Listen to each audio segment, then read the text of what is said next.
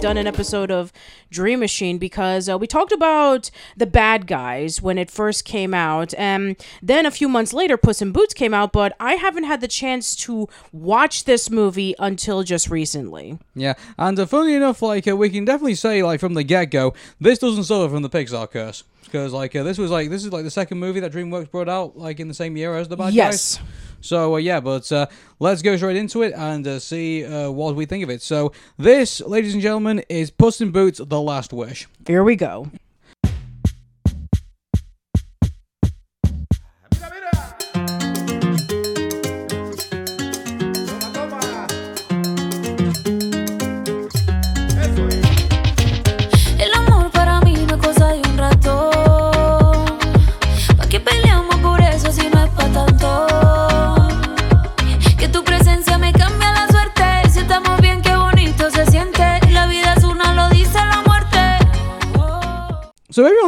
Favorite uh, egg-loving, uh, swashbuckling, fear-defying feline returns for the first time in more than a decade. DreamWorks Animation presents a new adventure in the Shrek universe as a daring outlaw Puss in Boots discovers that his passion for peril and disregard for safety has been taking their toll. Puss has burned through eight of these nine lives, uh, though the cost he, lo- he lost count during during the way. Uh, getting uh, those lives back uh, will send Puss in Boots on his uh, grandest quest yet.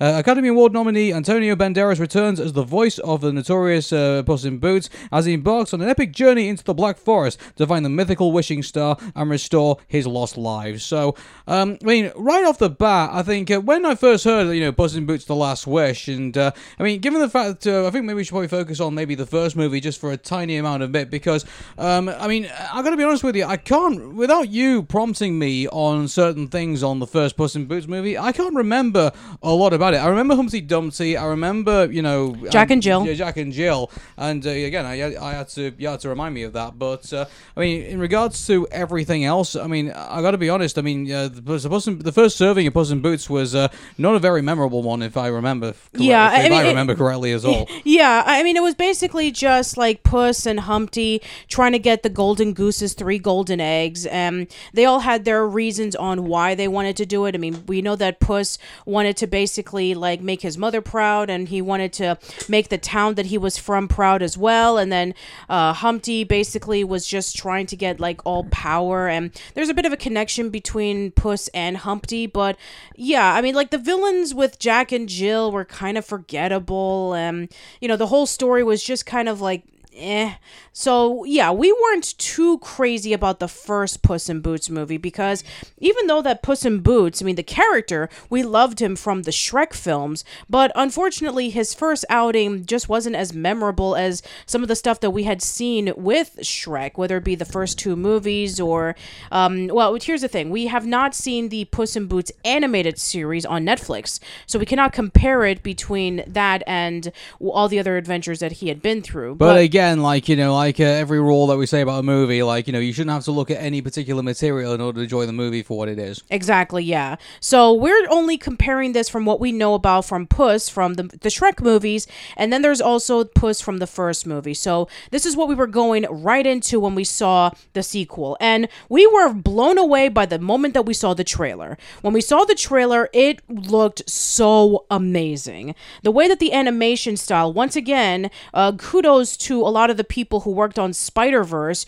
who were able to give the um, animation style to Puss in Boots for basically like um you know putting this whole new experience into the screen that we've never seen from a DreamWorks film. At least until we talked about the bad guys, which we also mentioned before that a person who did work on Spider Verse also worked on that movie as well. So yeah, I think that um, we can definitely tell that the people who worked on the first movie was nowhere near the second movie. They were they brought in new writers, they brought in a new director, and of course they brought in a new animation director who again worked on both the bad guys and on Spider-Man Into the Spider-Verse. And yeah, the experience of seeing this of when you know looking at the trailer, we knew that it was going to be like something that we've never seen for Puss in Boots, the way that it's stylized and colorful. And then when we saw the trailer and what the story was going to be about, we were like, we need to pay more attention to this. Mm-hmm. So, um, I mean, given the let's go with the opening of the movie. I mean, right off the bat, I mean, like, uh, it's you know, it's what you expect Puss in Boots to be. It's an action sequence. It's you know, it's cheering, it's music, it's you know, it's this whole fight scene that that comes together. And also, they really up the ante on this. There's times where I thought I was playing Bulletstorm at one point. Like, you know, it was just it was so crazy. Like, you know, uh, like the monster that comes out and that's you know, with Puss in Boots has to defeat, and uh, you know, all, all the people around that like you know cheering for him, everything like that. And so you get to this whole climatic, and then basically what we get is uh, basically what happened to the antagonist of Coco. A bell falls on him. so um, he wakes up at the hospital and uh, he finds that he's basically been fixed up. And uh, but there's a problem though. He's used uh, number eight of his nine lives, and uh, he then goes through like a, a montage, of, like all the lives that he's lost over the time. Yeah, So, it, it- it went from everything from like suffering from a major allergic reaction to falling from a really tall building all the way down, saying, "Oh yeah, I, I'm, I can land on my my feet. Cat, cats are great with that." Um, you know, all the bad guys that he was able to fight, and and just and, and of course recently with the bell. So he had lost eight of his nine lives, and the doctor warned him that he only has one life left, and for him to basically just retire as Puss in Boots. And he actually does it.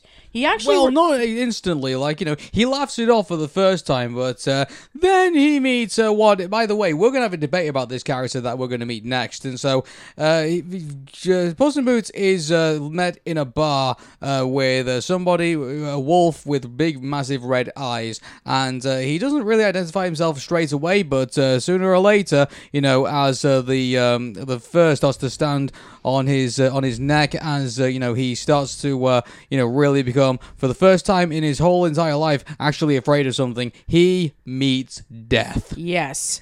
This wolf comes in with this shady jacket and hat and two scythes and basically like looks at Puss in Boots as saying like, "Okay, I finally found you." And even has a wanted poster of Puss in Boots and it says, you know, dead or alive and he's pointing at the dead.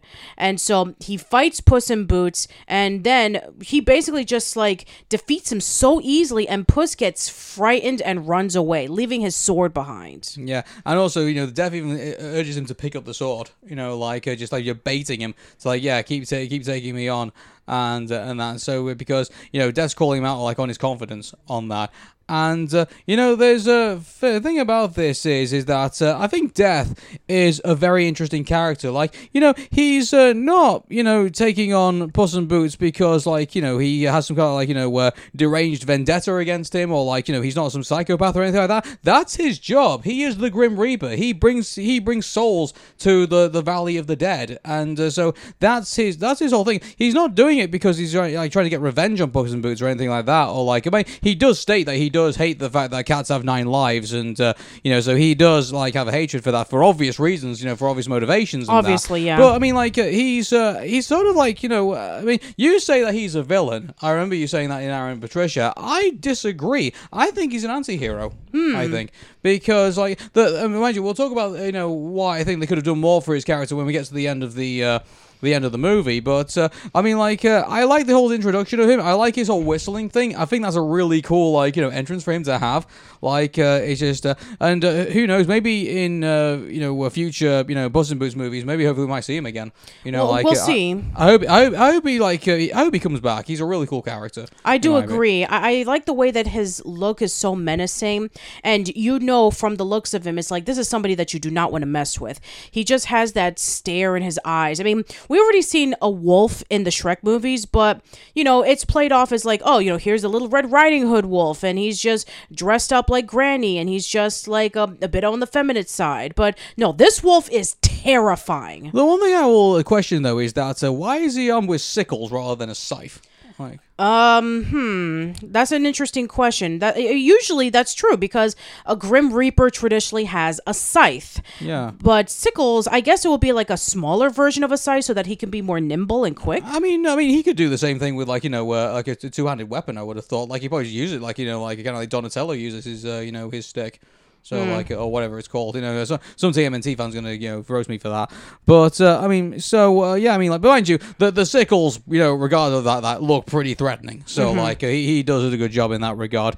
So he, Puss in Boots for the first time loses a fight, and he gets so scared he runs off. And uh, he in the next scene, he's effectively decided to like you know move away and move into this you know crazy cat lady house. Yeah. I, I like to think in the alternative universe in Shrek Forever After that this was probably the point that Puss retires and then decides that he was going to be staying with Fiona and the ogres. Hmm. I don't know, like, but uh, he stays with this great guy. He basically makes uh, a friend who uh, is pretending to be a cat. yeah, the reason uh, why is because he's able to get free food and doesn't live under the bridge, and he wants to be able to, you know, befriend everybody, but nobody wants to be around him, and he essentially wants to be a therapy dog where he makes people happy, and uh, you know, everybody just ignores him. I mean, there's like tons of cats, and Mama Luna, who is the name of the person who owns the house with all these cats, she basically doesn't even like recognize him outside of just like all the other cats that are in the house. And um, yeah, Puss goes by the name of Pickles, and uh, he's just like living off a normal life as a cat. I mean, he's just eating regular cat food. He's you know using the giant litter box that all the cats are using. He takes naps, and he's basically living like this boring, mundane life. And this is what basically he's doing. And doing. somehow, despite that, he grows a giant beard. Yeah, well, that doesn't make any sense. Well, I mean, I guess they just, I mean, they tried to play that. For, I mean, that's one thing I'll say. Like, they tried to play that for laughs. It's like, no. No, no, it doesn't. It didn't really work. I mean, he's a cat. Now, if they were to try to pull it off in a different angle, it's like you know he gets more hairier or something like that. Then that would make sense because it shows the passage of time. But no, he decided to get this beard. Yeah. So, uh, by the way, the, our uh, our dog character in this is called uh, Perito. Yeah, Perito, perrito. Yeah. Perito, and uh, so he uh, basically uh, ends up being kind of like the, the comical uh, comical relief for uh, Puss in Boots in all of this because you know he just be to be fair he is quite even though he can be quite annoying at times he is funny. Yeah, yeah. I I mean, I wouldn't say he's like on the levels of Donkey from Shrek, but he's he's actually very lovable because he wants to make everybody happy. He's a you know he wants to be a therapy dog. He wants to be able to you know go up to people and find out what their problem is. He doesn't really have a lot of trust in them at first because you know he's just been completely ignored. But then he develops his friendship with Puss right away, even though Puss wants nothing to do with him. But he can't get rid of him because he just so happens to be there. And then we have this scene in which Goldilocks and the three bears think that they found Puss in Boots at Mama Luna's house, and you know they're like talking about like you know we need to find. Um, you know the wish, uh, the wishing star, and that's when Puss gets the idea of like trying to find the wishing star so that he can be able to wish for nine more lives. Yeah. So basically he digs up his old costume and uh, basically he returns to being uh, you know Puss in Boots, but then realizes he doesn't have his sword. Yeah. So yeah. So Perrito decides that he's going to give him a stick. So it makes a lot of sense because you know he's a dog. Yeah. But yeah, uh, along the way, we actually meet up with Kitty Softpaws in the mixed up, and Which is kind of a surprise, really, when you think about it, because you know, like uh, you know, we hadn't, uh, you know, uh, for you know, given the fact we got too far into this movie, like we pretty much got past the first act, and then all of a sudden we get introduced to Softpaws in the second act. Yeah. just- yeah, that was kind of a, sur- a surprise. yeah, I mean, we saw Kitty Softpaws in the first movie where she we was. did, yeah, but we, you know, uh, the problem is that I think the, with me, the first movie was so meh that like you know you weren't really expecting to kind of like see her. You thought, okay, they've wiped the slate clean and we're just doing it again, and uh, you know, well, you didn't think you would see Kitty in this, but no, she's in this movie. Yeah, and, and there was even a part in the movie where apparently they were going to get married, but Puss actually like left um, Kitty Softpaws waiting down the aisle, or maybe because apparently she also left the aisle as well. I was going to say we probably should leave that to the like the latter part of the movie because that doesn't get rid. I mean, she harbors this like this uh, you know anger towards uh, uh, Puss in Boots because she uh, you know said that he you know left him at the altar, but then it uh, turns out that uh, Softpaws herself also got cold feet and wasn't at the altar either. So none of them turned up. yeah, that doesn't. That's just crazy. Yeah, but yeah, I mean they just played that for laughs. Probably yeah, they, they probably played that for laughs. But the point was is that the reason why she wants to look for the wishing star is that she can be able to wish for somebody that she can trust. Because every person or every creature that she's ever met up with has basically betrayed her. And and Puss um, I'm sure felt really guilty about this, and we saw this throughout the movie that you know she wants to be able to um, trust him again, and you know it's not easy at first because they each have the goal of trying to find the wishing star, and so are Goldilocks and the three bears. You have Papa Bear, Mama Bear, and Baby Bear, and you know you have Papa, Mama, and Baby who want to be able to you know wish for um, you know various things. They want to wish for money. They want to wish for adventure. They want to wish for um, you know a, a nice place to live in, and you know all these kind of things. Well, Goldilocks is like you know kind of like leading them in, saying like, yeah, we're gonna get all that stuff, and you know we're gonna make all of our wishes come true. But there's a bit of a different side of Goldilocks that we uh, we'll see later on. But yeah. I I know that some people are going to be arguing that oh this isn't consistent with the gold you know with the three bears in the Shrek movies. Oh, well, none which- of it is. I know none of it I'm is. gonna say that like uh, maybe these three bears are a different three bears, and like uh, these are the three bears that might. It's kind of confusing because like you know um the, you know, the you know we'll talk about that at the very end, but uh, the canons in uh, Puss in Boots are kind of confusing when you really think about it. Like I, I always believed that you know Puss in Boots obviously was a spin off, like it's its own thing that exists outside of Shrek. But uh, I mean, towards the end of the movie, there's some hints that it actually might be tied into Shrek somehow. Yeah. So I think uh, we'll discuss that probably like later on once once we end Yeah, it. but even with like Shrek the Third and Shrek Forever After, their characters are inconsistent because we saw that minor cameo with Rumpelstiltskin, in which he teams up with Prince Charming alongside with a group of baddies, and then we have Rumpelstiltskin as his own main villain um, portrayal, and he's completely different. I'm from- going to argue that like uh, maybe this is a different different three bears. Like you know, like you have the three bears that like are just like you know part of like you know um you know maybe, maybe like maybe you know, I tell you maybe, maybe it might be this. Maybe the Goldilocks and the three bears. Maybe they're maybe that might be just like you know their ruse or like their like you know their con. Uh, basically, like you know they're not Goldilocks and the three bears. They're like you know uh, uh, people who like pretend to be them. I don't know.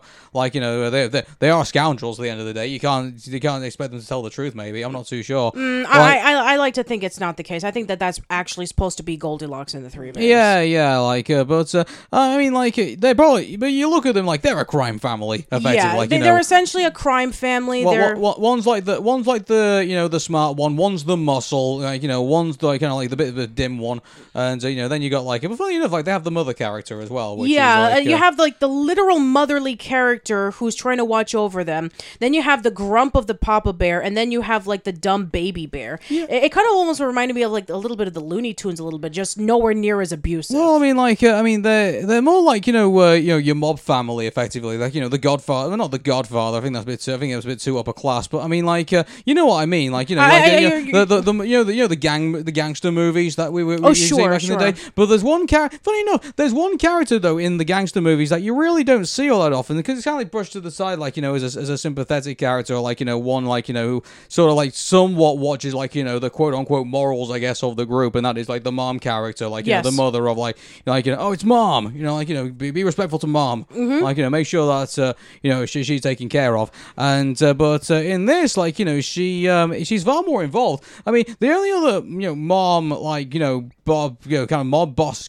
mom kind of like boss character I could probably imagine right now is probably you know uh, I know this is a bit of a stretch, but do you remember um, Kindergarten Cop with Oh, Arnold sure. Schwarzenegger and like you know the mother's like you know the one with like who's pulling, basically pull- been pulling the strings the entire time, Mm-hmm. and she's there with a revolver saying, "Where's my grandson?" Like you know, it's uh, she kind of uh, you know she's not that sort of like demented, but you know she sort of like reminds me of that the role that she would play in the Three Bears. I would probably Yeah, and even with like Shrek 2, if you remember, the fairy godmother was basically like the mom boss of the entire thing, where she was basically the one who controlled all the magic in the entire kingdom. Yet at the same time, you know, she wanted to uphold um, the you know the king's end of the bargain about like you know I'm gonna you have to let my son marry uh, Princess Fiona so that he can rule far far away. So it kind of like reminded me of, of that a little bit, where she's like very sweet at first, but there's a there's an evil side to her. Yeah, but here's the thing about this. Like, you know, um, we've been through, like, Puss in Boots, we've been through Softpaws, we've been through, you know, uh, Burrito, and uh, now we're here with the uh, the Three Bears. We're now going to move on to uh, our antagonist, and uh, so that's going to be Jack Horner. Yeah. And so, um, I mean, to be honest with you, Jack Horner's Donald Trump in this, isn't he? Like, Oh, you know, boy. it's just, it's like, uh, you know, like, uh, when he's speaking with the conscience, it's like, you know, you easily look at this kid, uh, sorry, this this this thing, and you say, yeah, they, they thought of Trump when they first thought of Jack Horner. I can guarantee you that. Like, you know, he was born into privilege, you know, had really good parents, everything like that, and uh, he just felt like he didn't have it all. And it's like, dude, you know, that just stinks of privilege. It really does. And so Jack Horner's uh, whole thing in this is that uh, he wants the he wants the wish because uh, you know he wants all of magic. You know he wants every he just wants the magic for himself and wants nobody else to have it.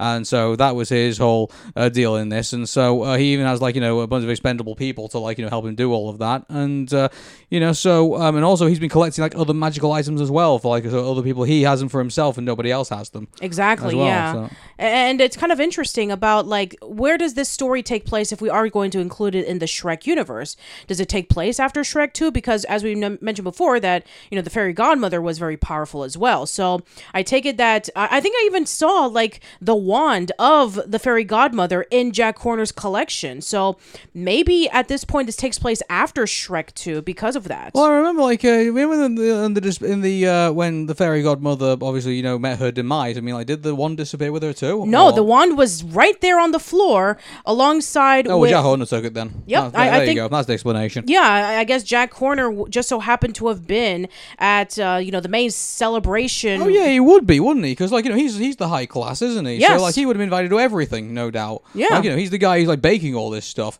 uh, for everybody. Like you know, he's the he's the he's the high roller of like you know bakery, pretty much. Yeah, exactly. So maybe he was like helping with the catering, and he just so happens to have shown up during Fiona and Shrek's, uh, you know, main ceremony. And I guess when the fairy godmother met her demise, when the magic reflected back at her, and then the wand fell down, I take it that oh, this is going to be the opportunity for me to take this wand and add it to my collection. I probably imagine he got kicked out of the party when someone asked him, "Do you know the Muffin Man?"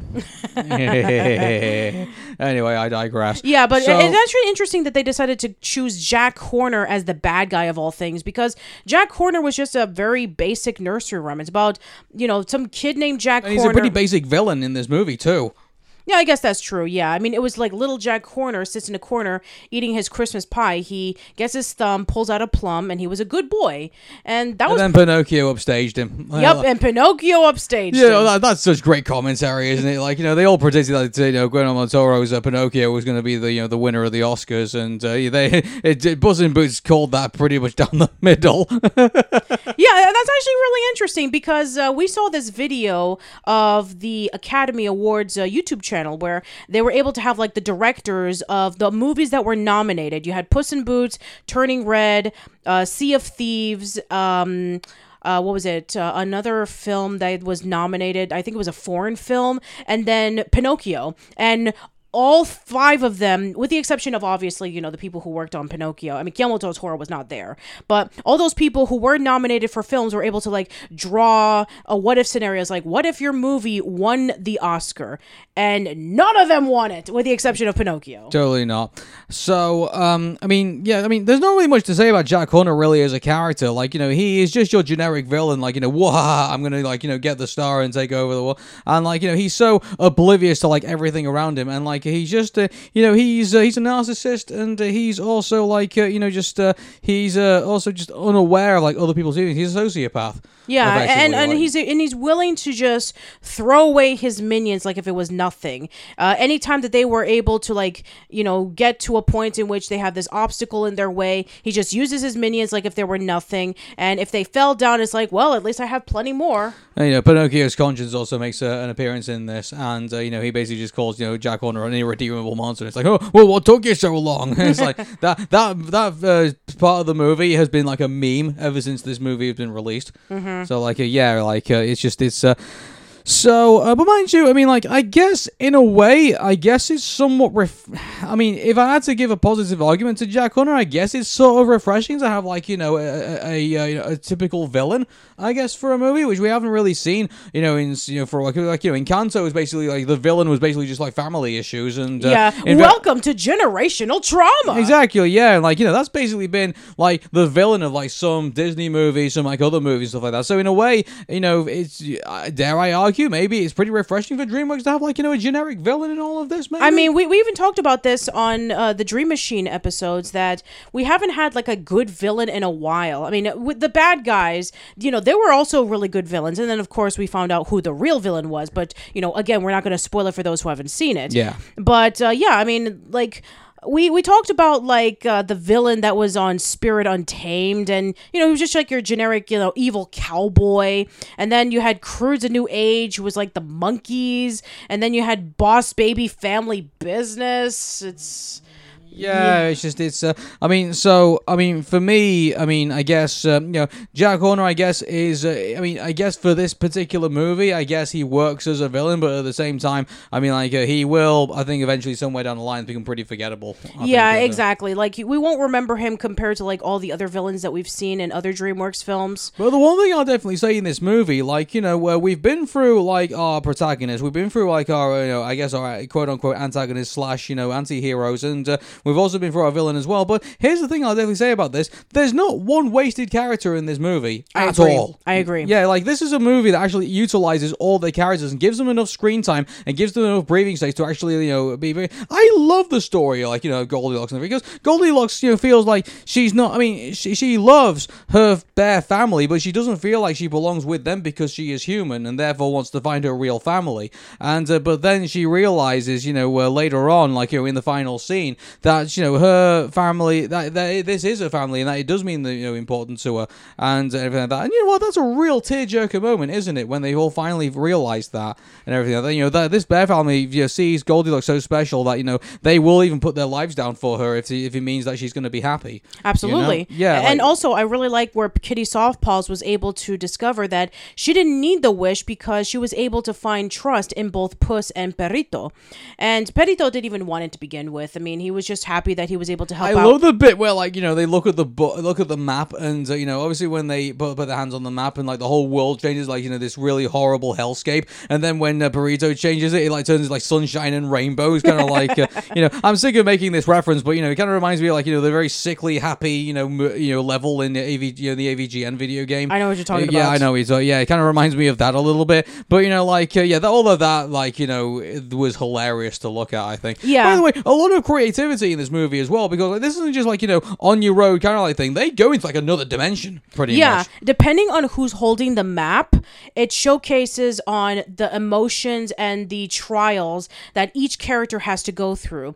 Like with uh, Goldilocks, for example, when she held the map, she was brought into the nostalgia lane, and it's basically like uh, you know the three bears were finally back at home, and they were relaxing, and they were eating the porridge and sitting down, and uh, you have uh, Goldilocks who's trying to tell them, no, no, you know this is a trap, don't do this, and they were just like oh so fixated with um, the things that they left behind, and then we found out about you know her being an orphan who wandered into the three bears house, and then we also have um, you know with Puss in Boots in which he is going through like all of these trials involving with like um, you know being trapped in various things, and um, also we get to see death again, and then we have Kitty who you know her thing was about like not trusting anybody, and there was this whole glass mountain that they were or glass ice mountain that they were trapped in. So I really like the fact that it's not just like one set location. It's just a location that changes every time somebody holds the map. I think that that was really really interesting. yeah so um we get to uh, basically the final scene i think at this point and because we've been through like all the story arcs and uh, so we get the final fight and uh, you know it's uh, the one thing though i think that was really cool in all of that is that uh, you know Puss in Boots sees like you know um visions of like his previous eight lives about how reckless he was and you know uh, how much he earns for like you know that the whole thing again.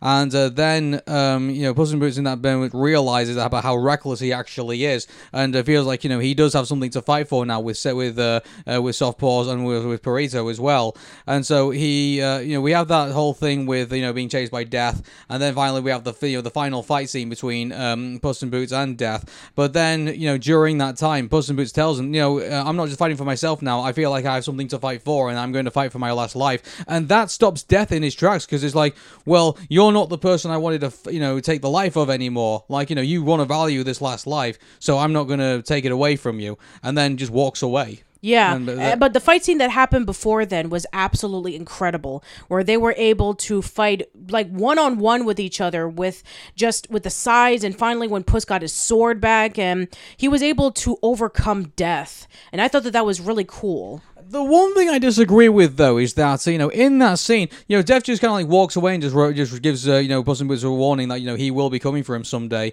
You know, uh, but uh, I mean, like uh, I wouldn't have had him gone so quickly. I don't think. You know, I would have like had like the I would have like what I how I would have played it out is that Jack Horner interrupts the fight and then starts fighting Puss in Boots, and uh, then uh, all of a sudden like you know something happens and Jack Horner dies. You know, like but he's not you don't realize it yet, and then Death like you know, sneaks up behind him like reminds him that he's dead, and then basically drags him to hell. I think that would have been a cooler death. I think for Jack Horner. I think if he was you know in my opinion.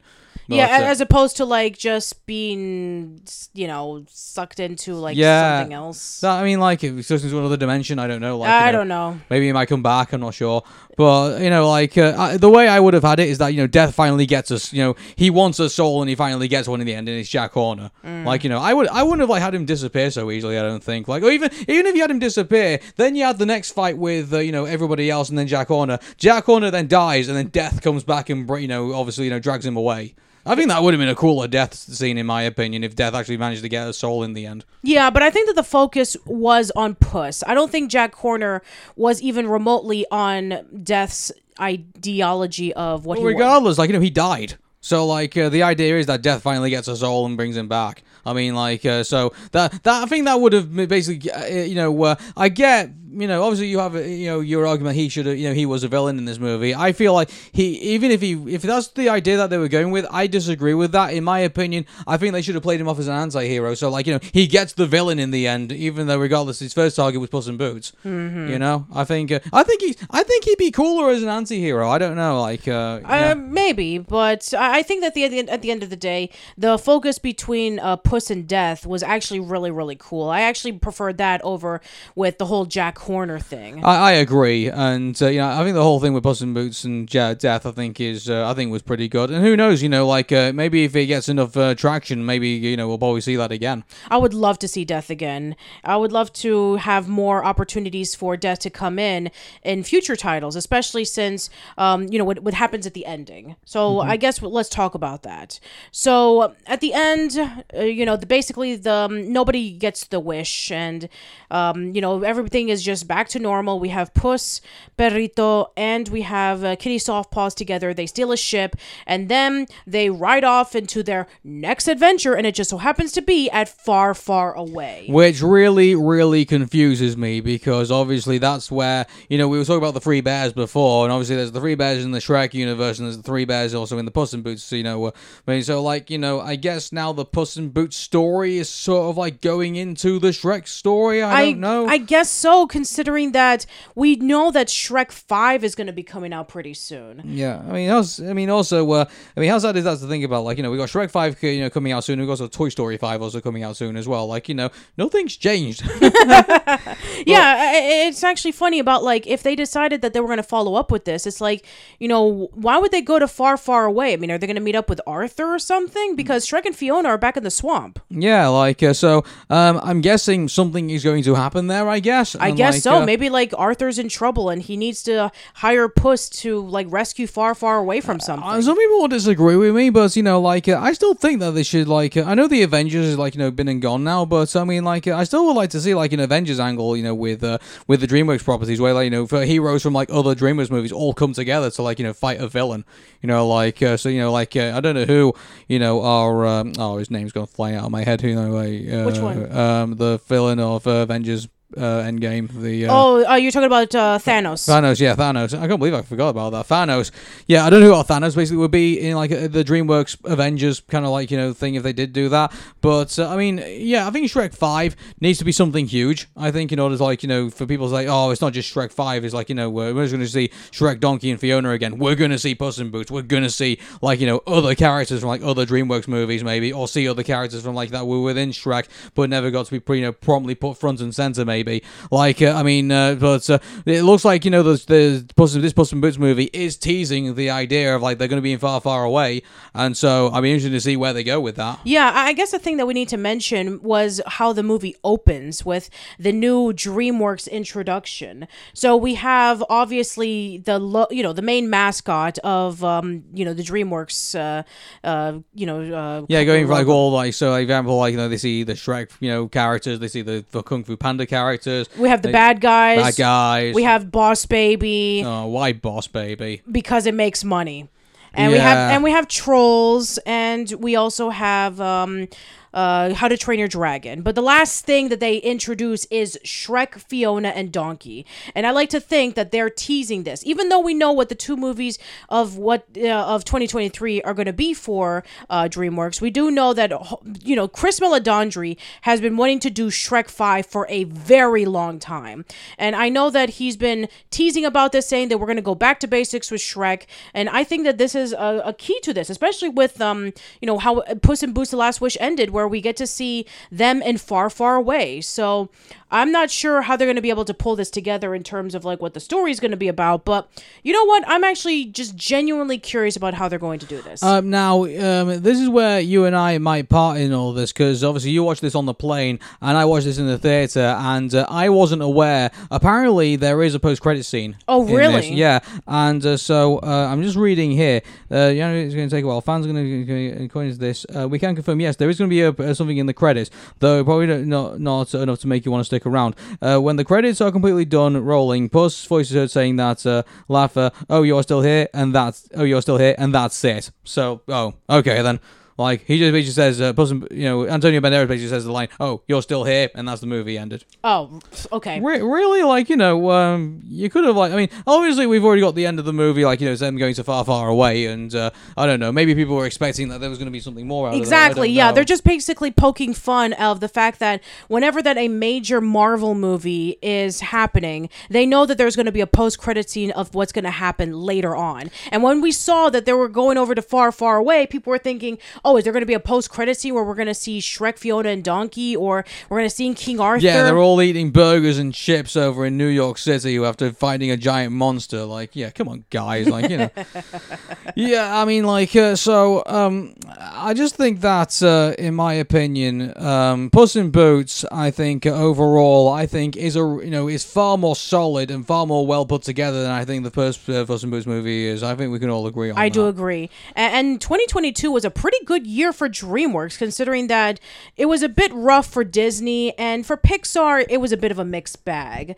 With um, we already talked about Strange World, we talked about Turning Red and Lightyear, and DreamWorks were able to deliver two solid films that year. The Bad Guys, we said, was just a refreshing change of pace from everything that we've already seen, and Puss in Boots: The Last Wish was one of the best sequels from DreamWorks that we've seen. I mean, it's not like Shrek 2 or Kung Fu Panda 2 or How to Train Your Dragon 2 in terms of like, you know, really, really good, but it's definitely better than, say, like Croods a New Age or Boss Baby Family Business. Oh, it's way better than that. Way better than that. Yeah, so um, I think we're at the point where we should give scores now. I well, I mean, we don't do scores for Dream Machine. If I think we should start doing them though. okay, fine. if, if we had to do them, I think. Okay, uh, okay. Let's just. Uh, I'm gonna say for a score for Puss in Boots: The Last Wish. Um. Okay, I'm trying to think because if I were to do a score for the original Puss in Boots from 2011, I'll probably give it a six. And I think I would give it. mm, I would give it six point five. I think you know it wasn't. I mean, it had moments where you know you could get emotionally involved in the characters, but at the same time there wasn't enough of them. But uh, there's not enough memorable moments. I think in that. I think that's where Puss in Boots suffers. But I think there's enough to like say this is an okay film. So six point five, I think, will probably be me for Puss in Boots. Okay. Okay. And as for Puss in Boots: The Last Wish, I'm trying to remember because we did give a score for the bad guys. I, I think you gave it an 8.5. I gave it a nine. So I'm trying to remember. Yeah, I think we said eight point seven five out of ten. I yes, think we, did. agreed. So I'm trying to figure out like. Did I like this movie better than the bad guys? I mean, I thought it was on on par with it in some points. There's no useless characters in this movie. No. think, there's a there's a solid music soundtrack. The the graphic the uh, graphics in the animation looks fa- look spectacular, and also like you know the there's a good lesson in it. There's good storylines in it. There's good story arcs in it. I got to be honest with you. Um, I'm saying nine at the moment. I have am. I, I am. T- I'm going to say nine as well. It is on par, I think, with the bad guys. Whereas the bad guys, you had like this great trio of, um, you know, not trio, a quad, you know, like a quin- quintology of like great characters, and you have this mystery mixed into it with a mixture of heist and comedy. You know, you have a bit of, um, you know, like a Lupin the Third with a mixture of Pulp Fiction and Reservoir Dogs, and then you have like, you know, Puss in Boots: The Last Wish, where you know you have like a little bit of, um, you know, the Seventh Army mixed up with um, Zorro and uh, various other films, and I think what they were able to pull off was great. And like I said, this, uh, you know, this past year was a good year for DreamWorks, and yeah, I mean, like Disney was trumped. Like strange world left a lot to be desired. And like we said for pixar we had you know the ambition of turning red but we also had the mediocrity of lightyear And by the way, I just want to say this as well, like you know, into because recently, uh, as of this podcast, we recently came off a really horrible interview with Pete Docter, who basically said that so people aren't going to the theater anymore or anything like that. I just want to remind everybody that right now, like uh, as of this podcast, the Super Mario Brothers movie is uh, currently doing 1.4 billion at the box office, and Puss in Boots: The Last Wish, by the way, did about eh, 484.6 million dollars at least. you Yeah. know, at the box office, and uh, you know uh, that is a uh, worldwide total, and uh, did extremely well in the United States, and did even better in Canada. Like you know, so like uh, as far as I'm concerned, like you know, DreamWorks and Illumination and uh, various other ones don't seem to be having a problem getting people into the theater. No, But, no. uh, I mean, like, uh, DreamWorks is again going to be releasing their next film in a couple of days, actually, as of the making of this podcast, which is Ruby Gillman Teenage Kraken. And a lot of people. and also, if that does pretty well, what's Disney's excuse then? I don't know. And uh, then we, of of course, we already have Spider Man Across the Spider Verse, which is already in the theaters, and that's gotten people really excited about it. And as you mentioned before, there's the Super Mario Brothers movie. There's, um, you know, there's like several movies that are in the theaters that are making people really interested in going to watch it. And so, yeah, I mean, we will discuss about Elemental when that comes out for Pix Mix. But right now, we have two movies this year that is Ruby Gillman Teenage Kraken, and then of course Trolls Three, getting the band back together. You know what? I like uh, the one thing I'm really dreading about Trolls Three is that obviously it's going to be boy bands that they're going to be focusing on. Which you know, like, uh, I mean, to be honest with you, like, I mean, like, who's the biggest boy band right now that uh, you know is currently on the music scene? Because I, I- I see a lot of solo artists, but I don't really see any boy bands. I mean, if they would have released this movie 10 years ago on the hype of like One Direction And the Jonas Brothers. and the Jonas Brothers, I mean, well, technically the Jonas Brothers are still going, but I get what you're saying. Like, yeah, if they would have released this movie 10 years ago, then I would have been like, okay, I see where you're going with this because boy bands are kind of making a comeback, but not much anymore. I mean, even with like, um, you know, a lot of the, uh, the K-pop groups, um, you know, even, you know, like BTS and various others, I mean, they're even starting to like, um, you know, separate and go into like solo careers. Yeah. Well, I mean, like in regards to like K-pop bands and stuff like that, I mean, they do have their own careers. Don't get us wrong. Like you know, uh, actually, in part of that, you know, uh, Baby Metal. I'm pretty sure uh, Ye Metal is uh, part of like three other bands, uh, along with uh, you know, uh, Baby Metal. So I think it's uh, it's not uh, uncommon for you know, ja- you know, Asian ba- ba- group you know groups to also have their own careers out alongside of like doing that. I mean, obviously the groups.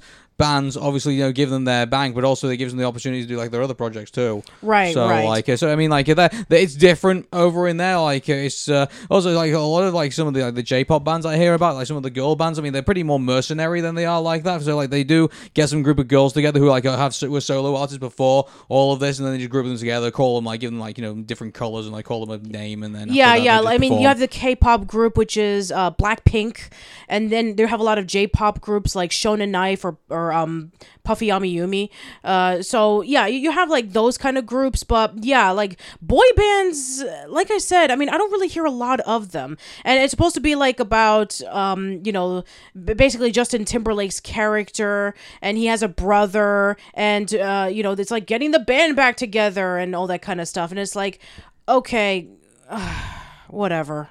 Yeah. So, um, that's our review of Puss in Boots: The Last Wish, and uh, I hope it's not going to be the last Puss in Boots movie. I definitely tell you that. I hope he has more lives. You Yeah. know, coming into this, and uh, uh, I'm actually I'm interested to see where they would go with Puss in Boots if they decide to like you know, mate. Let's say they decide that you know this whole far far away thing is just a tease, you know, for the fact that it's not going to be like you know anything to do with Shrek. It's going to be another Puss in Boots movie where basically he he basically fights in far far away, maybe.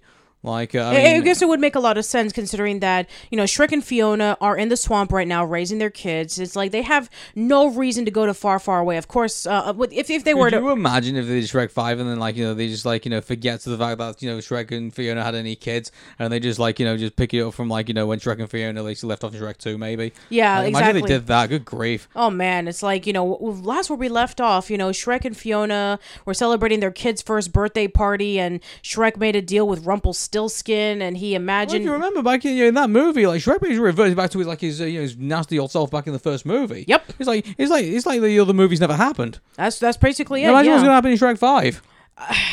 I mean, like uh, he did kind of. Shrek Five, you know, amnesia on you know, am, you know, green amnesia or something. I like mean, that. to be fair, he did kind of like wish himself back where his life was before. So he still had Fiona, he still had his kids, and he was still like the major celebrity that he always was. So if they want to pick it from that part, maybe, or maybe they're just gonna like you know restart the story from the ground up. I mean, it, it's not. Well, it's not really Shrek Five, is it? It's like it's, it's like Shrek, Shrek Reloaded or something like that. yeah, exactly. I don't know. The, the the point is is that Shrek じゃあ。Anyway, the point is, is that uh, you know the Puss in Boots series and the Shrek series, they actually do have a little bit of life left. So I'm actually curious to see where they're going to go from I will here. like I, I, if they said there was going to be a third Puss in Boots movie, I would be all for it. Me After what. I've seen today, like you know, if they do the same, you know, not exactly the same formula, like you know, obviously they're going to have to do like you know uh, derivatives from like you know uh, the second movie, but uh, if they continue the same like you know um, you know theory in like how to create a Puss in Boots movie and based it on the second movie, and uh, they made characters who are all relevant in the story, like there's no one there that's kind of like left to the side, and uh, they all like you know were relevant to the plot and had their own story arcs, and you know there are characters that you can get individually get emotionally involved into because you know where they're coming from. Shrek, you know, uh, Puss in Boots could be like a very successful franchise. Again, you know, like we talked about the bad guys before. Obviously, there's more books out there for them to make. I mean, Puss in Boots could be the, exactly the same thing. You know, like uh, they could keep making Puss in Boots movies, and they could have like a you know uh, not only have the bad guys, not only have Shrek, but also have, have uh, Puss in Boots as well on top of that as well. They'd have a number of franchise movies they can give, and they could make big bank. yeah, and, and also not to mention that we know that Kung Fu Panda 4 is going to be coming out either in 2024 I or don't 2025. agree with Kung Fu Panda 4 though. Like, you know, I like the idea that they left it on you know, Kung Fu Panda 3 that Po finally found his family and uh, they left it at that. I mean, obviously they're going to we we talked about before about the fact that they might be doing a Creed situation where, you know, Po might be handing off to another Dragon Warrior and then obviously that Dragon Warrior will then have his own Kung Fu Panda That's right. I don't know, like uh, maybe that's probably what they're doing here, but I mean, Jack Black's doing pretty good at the minute. I don't see him uh, see a reason for him to retire as Po. Do you?